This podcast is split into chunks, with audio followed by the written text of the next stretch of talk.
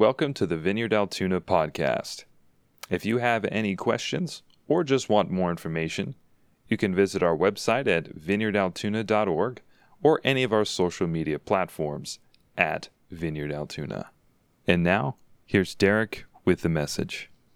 I went to this conference this past week, uh, the Exponential Conference. Anybody heard of that in uh, Orlando? It's the North America's largest, and they said maybe even the world's largest church planting uh, conference. And so it was a very interesting thing. But I arrived in Florida, and so, do you guys remember colds? Do you remember getting colds?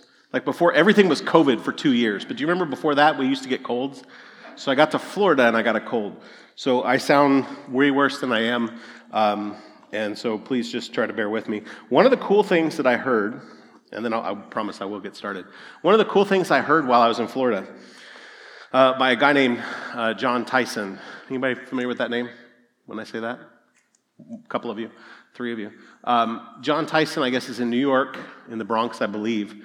Um, and he said he, he toured the world to study, I think he said the last 17 revivals in the world. So, all the places where these revivals broke out in the world. And, and to try to see if there's like a, a one key principle that, that like is the reason revival breaks out. So we went and he interviewed people and talked to people at all these places uh, to figure out why revival started where they were. Uh, and when he came back, he summarized all of his stuff. And what he said, you know, people would think, well, it's prayer, right? And what he said was, well, prayer is part of it, but that's not the principle.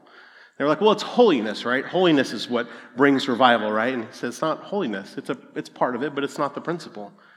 And what the, the principle that he galvanized at the last 17 revivals that brought about God's outpouring in these places was that God goes where he's wanted which seems very basic, and at the same time, it's a very profound idea.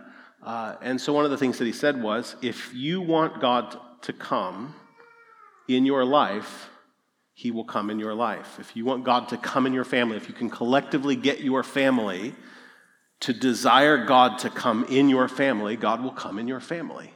He said, but for revival to happen, it requires a whole region to collectively want God to come. And so, I, before we jump into this, can we just sort of like open ourselves in a posture of prayer? Would, would you guys feel comfortable about just inviting God to come, just to say that we want you here? Like, I, I don't know about you, but I don't want to do anything that God's not doing. I, I don't want to participate in any religious thing. I want, I want an experience of the real God. So, we just pray. And so, God, we just collectively ask that you would come. And Father, we say that we want you here. God, we want you here. We're desperate for your presence. Would you come into this place, God? By your Spirit, would you touch each one of us? We want you to come. We want you here, God. Would you come? Fill this place, God. We pray in Jesus' name. Amen. Thanks, guys. It was a, it was a profound thing. Uh, so we're going to just jump in. You know, one of the things I've observed uh, is that over the last two years, one of the things that has been in fairly short supply is joy. Would you agree with me? If you look around, would you say that joy is kind of lacking, right? I mean, we have a pandemic and we have to argue over whether you should wear masks or not wear masks, and we have to argue over whether vaccines are okay or if they're from the devil. We have to argue over, you know, politics and everything that comes with that. Then we have all this, the racial unrest. We have all kinds of things, right, over the last two years. Then we have inflation and, and now this invasion in Ukraine. And one of the things that I seem to, to experience at an all time low is joy. That it seems like it doesn't matter where we look, we're lacking joy. People are becoming more cynical, right? I don't know if you've noticed that in yourself. I tend to be more cynical, I, and it's something that I have to fight against. Uh, people are more divided, and it seems like we're getting to a place where division may never be healed. Do you feel that way? Like there's like this lack of joy and maybe even a lack of hope. And that's just at a national and global level, right? Like, this is just, we're not even talking about our families yet. Like, all of us have experienced all kinds of things. Some of you, like, the idea of, of hanging out for Christmas or going home for vacation or, or spending time with your family, like, there's so much division even in your family that you're like, that's not something I want to do. For some of you, it's your own household. It's like, you know, my marriage is not going very well, or parenting is just not going very well. Like, and, it, and I would imagine if I talk to each one of you, there's probably some significant thing that you're dealing with.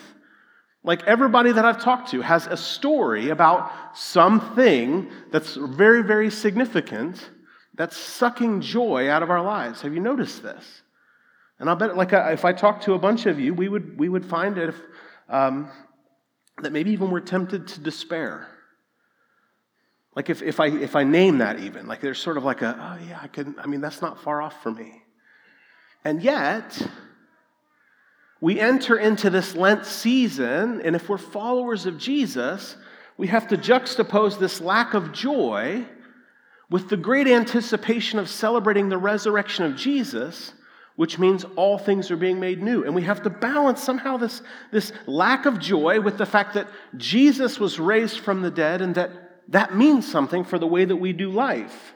And so, even when things feel the darkest, God is still making all things new again.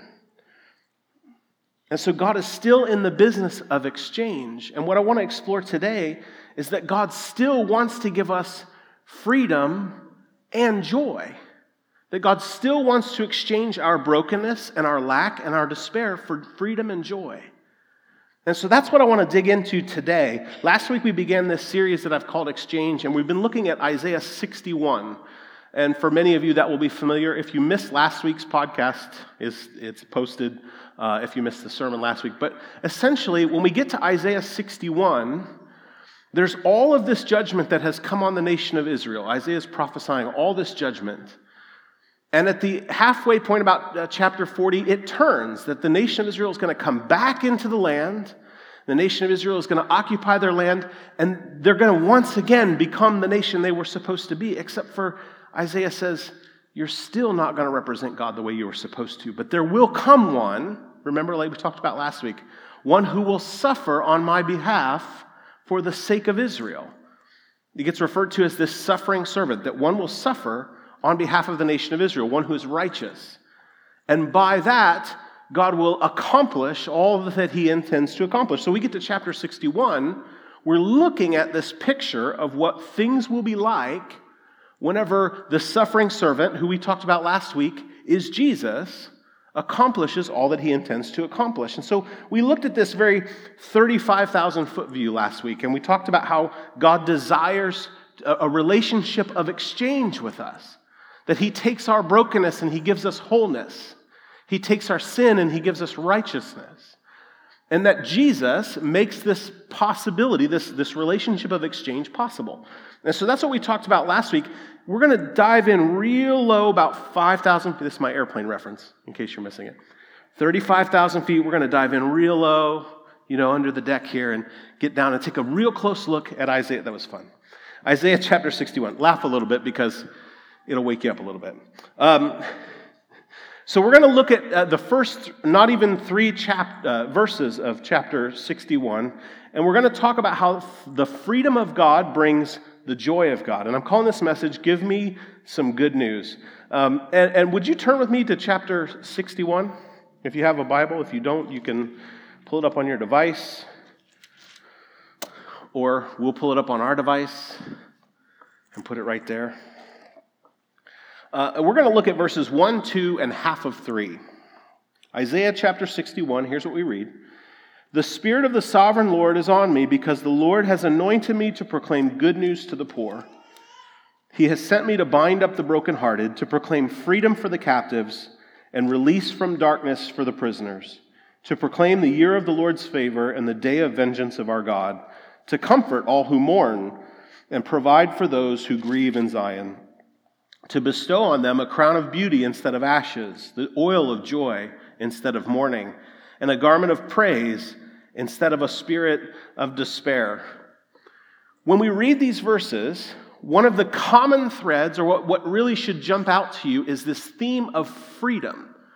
Do you see that in there? I mean, it's explicitly located there, but uh, this idea of freedom. And so these verses point forward to what will happen when Jesus arrives. And what they say is that God desperately cares about freedom. God cares about people being free. Just look at the way that the, some of the things that Isaiah talks about the, the freedom that Jesus will bring freedom from poverty, freedom from wounding, freedom uh, for those who are held captive freedom for prisoners. What's difficult when we talk about freedom, especially in America, is the way we think about freedom is not the way the Bible thinks about freedom. Let me explain. We live in a nation that was founded on the idea of freedom, right?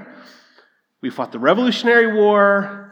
We were victorious. We became free. The people who wrote the, the, you know, the Constitution were like, we're going to keep ourselves free from any tyrannical government, right? And so we think about freedom as the absence of anyone over us, any controlling force, any, uh, anyone who could tell us what to do. That's the way we think about it. And so when we think about, every time we talk about rights, right, it's like, well, what does the Constitution say? And anytime the government gains some level of control, we say, we're losing our freedoms or we're giving away our freedoms, right? You guys have heard this, and uh, hopefully. Or, or maybe these are your thoughts that, that somehow someone being able to tell us what we can or can't do is a giving away of freedom. And this is the way we think about freedom in America, this word, this word freedom. But the Bible doesn't talk about freedom that way. Freedom is not the absence of any uh, superior force or, or person. In the Bible, the Bible assumes that you will always be mastered by someone or something. The teaching of Scripture is that you will always be mastered or you will have a Lord of some sort. The only thing you get to choose in freedom, according to the Scriptures, is what you will be mastered by. The Bible talks about freedom in an entirely different way. That when God brings freedom to you, when He sets you free, He sets you free to choose what you will be mastered by. If you want an example, think about the Exodus. The, the, the nation of Israel is enslaved to Egypt. And God sets them free from Egypt. You know this one, like goes through the Red Sea, part the Red Sea, that whole deal, right? And they're set free, and then God says, Do you want to be my people or not? You can be mastered by me, or you can go back to Egypt. Those are the choices that you have. The Bible assumes that somebody will master you that you're going to worship someone or something, the only choice you get is what or whom. That's the, uh, the baseline assumption. What's challenging when we talk about freedom, especially in this country, is that we think freedom means nobody tells us what to do. And the scary part is we assume a lot of times that if the government doesn't tell us what to do, then we're actually free to serve ourselves, which we assume, or we implicitly assume, that that means that we're also serving God. But that's not necessarily true. That's not necessarily true. The Bible refers to serving ourselves as idolatry and sin. That when, uh, Martin Luther said that, that sin is life curved in on itself. That when we serve ourselves, it's actually sin. It's actually what's wrong with the world is serving ourselves. But we think that it should be that we're free to do whatever we want. Nobody tells us what to do. Here's the, the, the trick the enemy knows that you're never going to be tempted to worship him, right? The enemy doesn't say, hey, stop worshiping God, stop serving God, and come and worship and serve me. He doesn't do that. What he does is say, why don't you serve you? It's, it's just a little, why don't you serve you? Why don't you put you at the center? It's not a temptation to stop serving God and serve the enemy. It's a temptation to stop serving God and begin serving yourself. And when we put ourselves at the center of the universe, we're not meant to be there. Do you see this in your own life? A constant temptation to serve yourself? We see that, don't we? Or am I the only one? There's a constant temptation to make ourselves the God of our own universe, right? I can't think of a better, uh, maybe, example than social media. Like, think about your social media feed, right? If you ever watch, anybody ever watch the documentaries on this stuff? Like the, what do they call them? The Social Dilemma. Is that what it's called? There's a couple of them on Netflix you can watch. But there's been study done that the algorithm of social media is geared towards feeding you what you will like. Do you know that? That my social media feed is not identical to anyone else's social media feed. Because Facebook has decided what I will enjoy seeing, which is snakes hanging from light poles eating birds. I'm not sure why, although it is fascinating. I'm also fascinated by alligators that come out of water and get things. I mean, that's. Also, did you know that cheetahs actually win whenever they fight against alligators? I don't know. That's that was a, sorry. This is my social media feed, but the, I digress. The, the, this, but the idea behind social media is that the algorithm sees you as a king and is constantly feeding you what you would like, right? That's the way it all works. It builds a universe around you. And that's before you ever post anything. Now you start posting things, right? And you start curating what, what kind of kingdom you want to have, right? And, and the drive is to get as many loyal subjects or, or, or followers, right, in your kingdom that this kingdom gets built around you and you want and every post you make is a chance to gain favor in your kingdom as people like what you what you say or or share what you what you post or they follow you. Uh, and everything about it is a constant building up of a world with you at the center right? I mean that's essentially what it is. And if you live into that you know like this idea that depression has gotten worse? Have you seen that? Like some of the studies on that. Like it's been actually really, really bad for young people. The reason is because we were never built to be at the center of the universe. We were never built to be that way. But it's not just social media, right? Everything in our culture is built that way, right? Like, think about less and less are there places where you go where things don't happen to serve you the way you want to be served, right? Like, if you think about this, like, how many places do you go where everybody doesn't bend to how, you know, the customer is always right? You remember hearing that? The, the, what will show you how stark that is is when was the last time you guys went to the BMV? You've been there recently? And when you go there, they don't bend around you at all. Have you, have you seen this? Like you walk in, they give you a ticket, and they tell you where to go. And you're like, well, this is inconvenient. But while you're sitting there suffering through this unbending world, you're like, they could serve me so much better if they would just let me go over there and do what I want to do, right?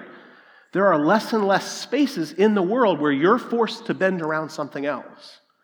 More and more, culture serves you. Everything is built around serving you. You become the center of a universe. Do you see this in your life? Everything is geared towards serving you. And here's the problem eventually that will kill you. You weren't made to be the center of the universe. I mean, if you think about what happens in the world of people who really care about their influence on social media, a like, and I'm having a good day. If somebody unfollows me, I'm crushed, right?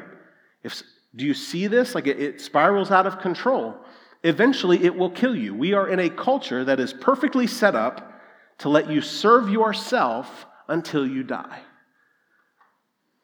And on the way, you get more irritable, you get more angry, you get less patient, you take advantage of people, you steal from people, you lie to people, you cheat people, you take things from people, all the way until you crash and burn because you're serving yourself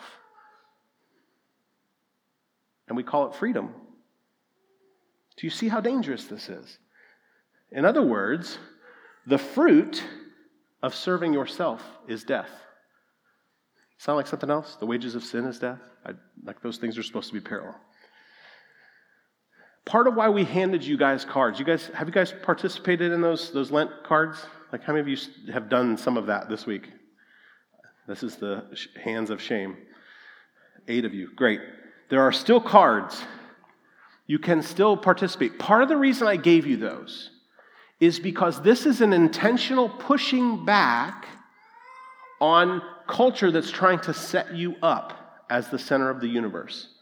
When you abstain from something from, for Lent, you are intentionally making your life harder.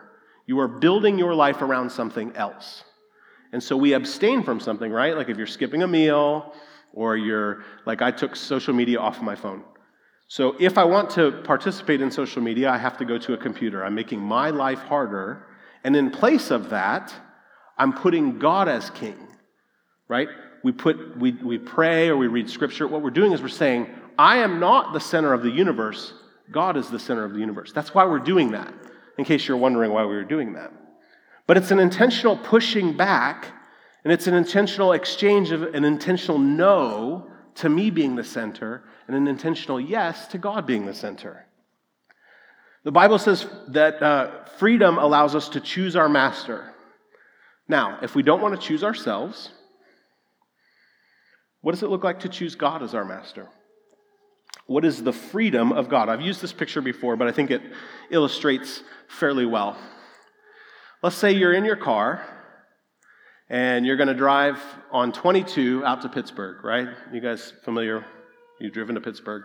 Great. So you get up to Ebensburg and there's the stoplight in front of the Sheetz. You guys know what I'm talking about. And you get there and you stop, and by the side of the road is Jesus. And you're like, wow, what's Jesus doing just hanging out on the side of the road? Let me, let me have him get in. And so, what most of us do is we say, Here, Jesus, climb in the passenger seat. I'm going to Pittsburgh. I'll take you with me. But that's not what it is to, to be mastered by Jesus. What it is to be mastered by Jesus is to get out, let him get in the driver's seat, and you get in the back seat.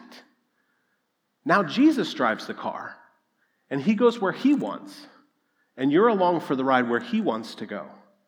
And from the back seat, you can make suggestions, right? We can pray and make suggestions. Say, Jesus, I was hoping to get to Pittsburgh. Can we do that? Yeah, maybe later. Actually, we're going over here first. This is what it is to surrender your life to Jesus, is to say, Jesus, you're in charge of everything now. I've given you the keys to the car. I've given you the deed to the car. You tell me where we're going. That's what it is to, to make Jesus uh, in charge of everything. And when we surrender our lives to Jesus, so often he cares about things we otherwise wouldn't. Doesn't he? Have you seen that? Look again at verse 1. The Spirit of the sovereign Lord is on me because the Lord has anointed me to proclaim good news to the poor. He has sent me to bind up the brokenhearted, to proclaim freedom for the captives, and release from darkness for the prisoners. Isaiah says that Jesus will care for the poor, the brokenhearted, the captive, and the prisoner. If you're serving yourself as master, these are the people that get in the way. These are the people that get in the way whenever you're building your own kingdom because they're inconvenient precisely because they don't add anything to your kingdom. The poor don't have any resources to give you. The brokenhearted kind of weigh you down, and the captives and the prisoners are kind of out of sight, out of mind. If you're building your own kingdom, these people get overlooked. And any world that's built on a self centered master, it's the poor, the weak, and the powerless who actually pay the biggest cost. Like if you pay attention to what's happening in Ukraine right now, there is one man trying to build his own kingdom, and who's paying the cost? They're bombing hospitals, they're bombing schools, they're bombing nurseries. You have moms who are fleeing, and the family is being ripped apart. Who pays the cost whenever one man builds his own kingdom? It's the weak and the powerless. That's always the case. It's always the, even when we do it, who pays the cost are the people who can't contribute anything to our kingdoms. But Isaiah says that the poor, the weak, and the powerless have a special place in God's heart. And what that means is that for all who surrender control of their lives to Jesus, these people have a special place in our hearts too. When we let Jesus drive, he drives to the things he cares about. One way you can take stock of the degree to which you've surrendered your life to Jesus is by asking yourself this question is compassion for the poor, the weak, and the powerless growing in my life? I'm not talking about like, hey, I'm all the way there. I have all the compassion in the world, whatever. I'm saying if you if we're, if you've been following Jesus for five years, and you go back to the day you started and you compare to today, do I have more compassion for the poor, the weak, and the powerless? Because what Jesus will do over time is he will continue to take you to those people over and over and over, and he'll put in you, to the degree you've surrendered your life and continually do, he will put, you, uh, put in you compassion for those people. And so that's a great way to take a test. Like, how, how surrendered am I to Jesus? Do I have compassion for people who can't do anything for me? Who could never pay me back? Am I growing in compassion? I mean, it would be worth taking us, I mean, sitting with the Lord and actually holding that up. Like, am I growing in compassion? Where does my time, energy, and money go? I'm not saying you have to have it all together yet, but there should be some increase. That the vulnerable actually begin to have a place in your heart. This is what happens when we use our freedom to choose God as our master. And the beautiful thing about choosing God as your master is that it yields different fruit. Where the fruit of serving yourself is death, the fruit of the freedom that God brings is joy. You want more joy in your life?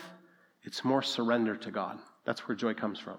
It's a fruit of the Spirit. Look again at verse 2, kind of the end of verse 2. It says, To comfort all who mourn and provide for those who grieve in Zion, to bestow on them a crown of beauty instead of ashes, the oil of joy instead of mourning, and a garment of praise instead of a spirit of despair.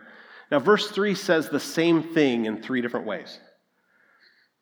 In Israel, when people would mourn, they would put ashes on their head and sackcloth, and they would forego the oil on their foreheads. This is a way that we know we're mourning. And what, what uh, Isaiah says is that when Jesus brings freedom, he's going to end grieving and mourning and bring praise and joy. That this is the fruit of freedom through Jesus. And what's true is that to the degree that you experience freedom in Christ, you will experience deep joy. I wonder if you've ever experienced great joy. Maybe think about your life and your life in Christ. Have you experienced great joy? I remember I used to be really offended. you imagine I get offended? It's not funny. Um, I, I, used to be really, anybody knows I'm joking. Um, I used to be really offended by people who would worship really extravagantly. It used to really bother me. You know, the kind of people that would jump up and down. And, you know, when I gave my life to Jesus, it made sense to me that worship was a whole body thing. So your hands go where they're supposed to go, right? You worship with your body. We don't just mouth the words, we actually worship with our body. So that made sense to me. But it used to offend me. Like, this is as comfortable as I get, right?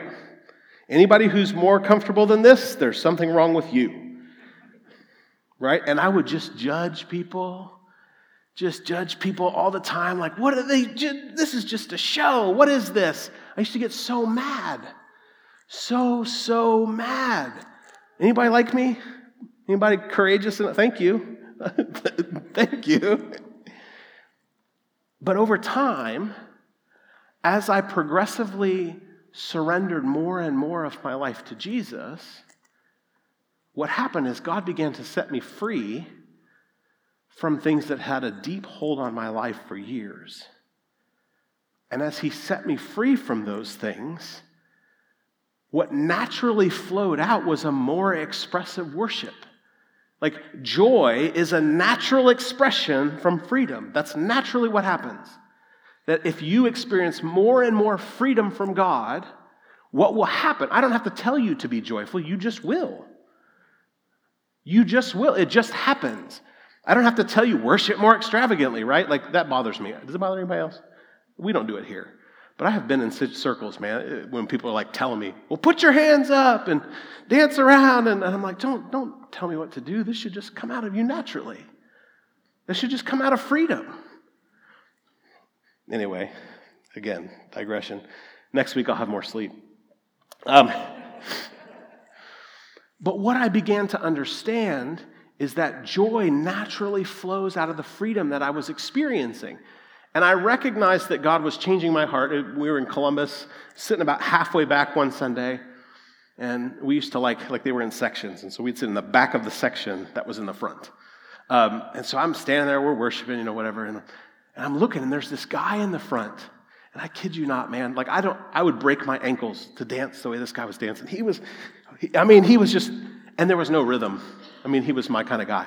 No rhythm, but dancing, and I recognized God's, God was changing my heart because my response was, I wonder what his story is. I feel so free today, but I wonder what story makes that kind of joy come out. What kind of freedom makes that kind of joy come out? And I recognized at that point that, like, okay, God is changing my heart. There's this, there's this story in, in uh, 2 Samuel 6 where uh, David is bringing the Ark of the Covenant back into the nation of Israel. And as they're coming back in, he's dancing. And verse uh, 16 says this it says, As the ark of the Lord was entering the city of David, Michal, now that's David's wife, daughter of Saul, watched from the window. And when she saw King David leaping and dancing before the Lord, she despised him in her heart. Now, she felt this way because she felt like this is no way to worship God. This isn't the way a king should act, right? Anyone of us feel that way? Like, I'm coming to church, I got to act right. I got to, you know, I grew up that way. Stand still. I mean, I'm messing with my kids over here, right? Be quiet. You're being disruptive, right? That kind of thing. So she decides that this is not how you should act before the Lord as a king. And here's what he says in verse 21 David said to Michal, It was before the Lord who chose me rather than your father or anyone from his house when he appointed me ruler over the Lord's people, Israel. I will celebrate before the Lord. I will become even more undignified than this, and I will be humiliated in my own eyes. King David said, This is the appropriate response to the freedom and favor of God. The appropriate response is joy. There's a joy that comes when you have experienced the living God and have experienced his freedom, and it's a freedom and a joy that's offensive to people who haven't experienced it. When you experience the freedom of God, the joy that gets released in you is offensive to people who are not free. Do you recognize this? Have you seen this? You're afraid half the time, I'll bet, to do anything expressive because you're like, what are other people going to think? Guess what? Who cares? Like, who really cares? The appropriate response to the Lord and the freedom that He provides is joy and its expression. And to the degree that you experience the freedom of God, you will become more joyful and more expressive. Listen, I'll tell you one of the most powerful things. I have prayed for people who are in bondage to demonic presence. And when they get set free, I mean, I've told you guys some of this. I feel like it's the most irresponsible thing God does is allow us to do that. Like there's so much power in it. But when people get set free, I've seen them, they just start laughing. They just start laughing. And what has happened is, is they've been set free, and the joy of the Lord has come on them, and they just laugh. There's one girl in this church, and I won't say who it is, but who I have prayed for. She got set free, and she laughed for two days. She texted me like four hours later. She's like, Is this normal? I'm still laughing. Everybody at work thinks I'm weird. I'm like, They thought you were weird anyway. You follow Jesus. I'm not saying everybody has to dance or everybody has to laugh. But an experience of the freedom of God will release joy in you. And listen, you should be free to express the joy that God gives you. There's nobody here who's going to tell you to stop. And if they do, have them talk to me. Be free. To the degree that God sets you free, let the joy flow, man. My question to you is Have you experienced the freedom of God this way and the joy of God this way? Like I said, you don't have to laugh. Although, you know, everybody's real comfortable with people crying in church, but nobody's comfortable with people laughing in church. Have you noticed that? We give more ground to grief and sorrow than we do to joy. I mean, think about it. When was the last time you were in church, somebody started laughing, and you're like, what's wrong with them? Right? But if somebody's crying, everybody's like, yeah, okay, that's normal. Could we not be open to the joy God wants to pour out that we might just laugh? Or are we so stifled? God, God wants to set us free. If you've never had an experience of deep joy, can I make a suggestion to you? And I'll wrap it up with this. can I suggest that perhaps you've not been completely open and honest with the Lord? If you've never experienced deep joy, it's because you've never experienced deep freedom. And can I just suggest that you've probably held on to all the baggage and not allowed the Lord to do anything with it? Because if you open yourself up to the Lord, you know what? He wants your freedom more than you do. Do you know that God wants to set you free more than you want to be free? I said last week we create these little wedges in our lives, right? This is the spiritual wedge that God can touch, and the rest of these are up to me. But that's not the biblical perspective. And the more we open up all the wedges to God and say, here's the mess, He's not going to shame you, He's not going to condemn you. He wants to exchange the broken pieces for whole pieces. And that's where the freedom comes and the joy comes. I mean, we've been at a real deficit of joy in our culture lately. We're, we're a people who, are, who have undergone trauma. We're a people that are wounded. We're a people that are broken. What if we started opening that stuff up to the Lord? What if we started saying, I don't want this brokenness anymore? Could it be that we might actually experience wholeness and freedom and healing and salvation in ways that we never thought we, we would? Could it be that we might be a joyful people amongst a culture that desperately needs to see joy? You know people that need to see joy, don't you? We talked about this last week, right? What God wants to do in the culture, He first does through the church. Emotional health and joy are the same in that regard. He will bring healing and wholeness through you, release joy in you, and then you're going to be the weirdo at your workplace that's laughing, and people are like, What are you laughing about? Don't you know that there's bad things happening in the world? Yes, but God is so good. And I believe that God wants to do something about all the bad things that are happening. And maybe it starts with you. I think God wants to set us free. And here's the beautiful thing is I think God wants to do it today. I don't think we have to wait. I think God is present. God comes where He's wanted, and I think He wants to set us free. The question today is will we let Him? Thank you again for choosing the Vineyard Altoona podcast. We're so excited to see how God will release His kingdom in and through you today for the glory of Jesus Christ. With this, be blessed, and we'll see you next time.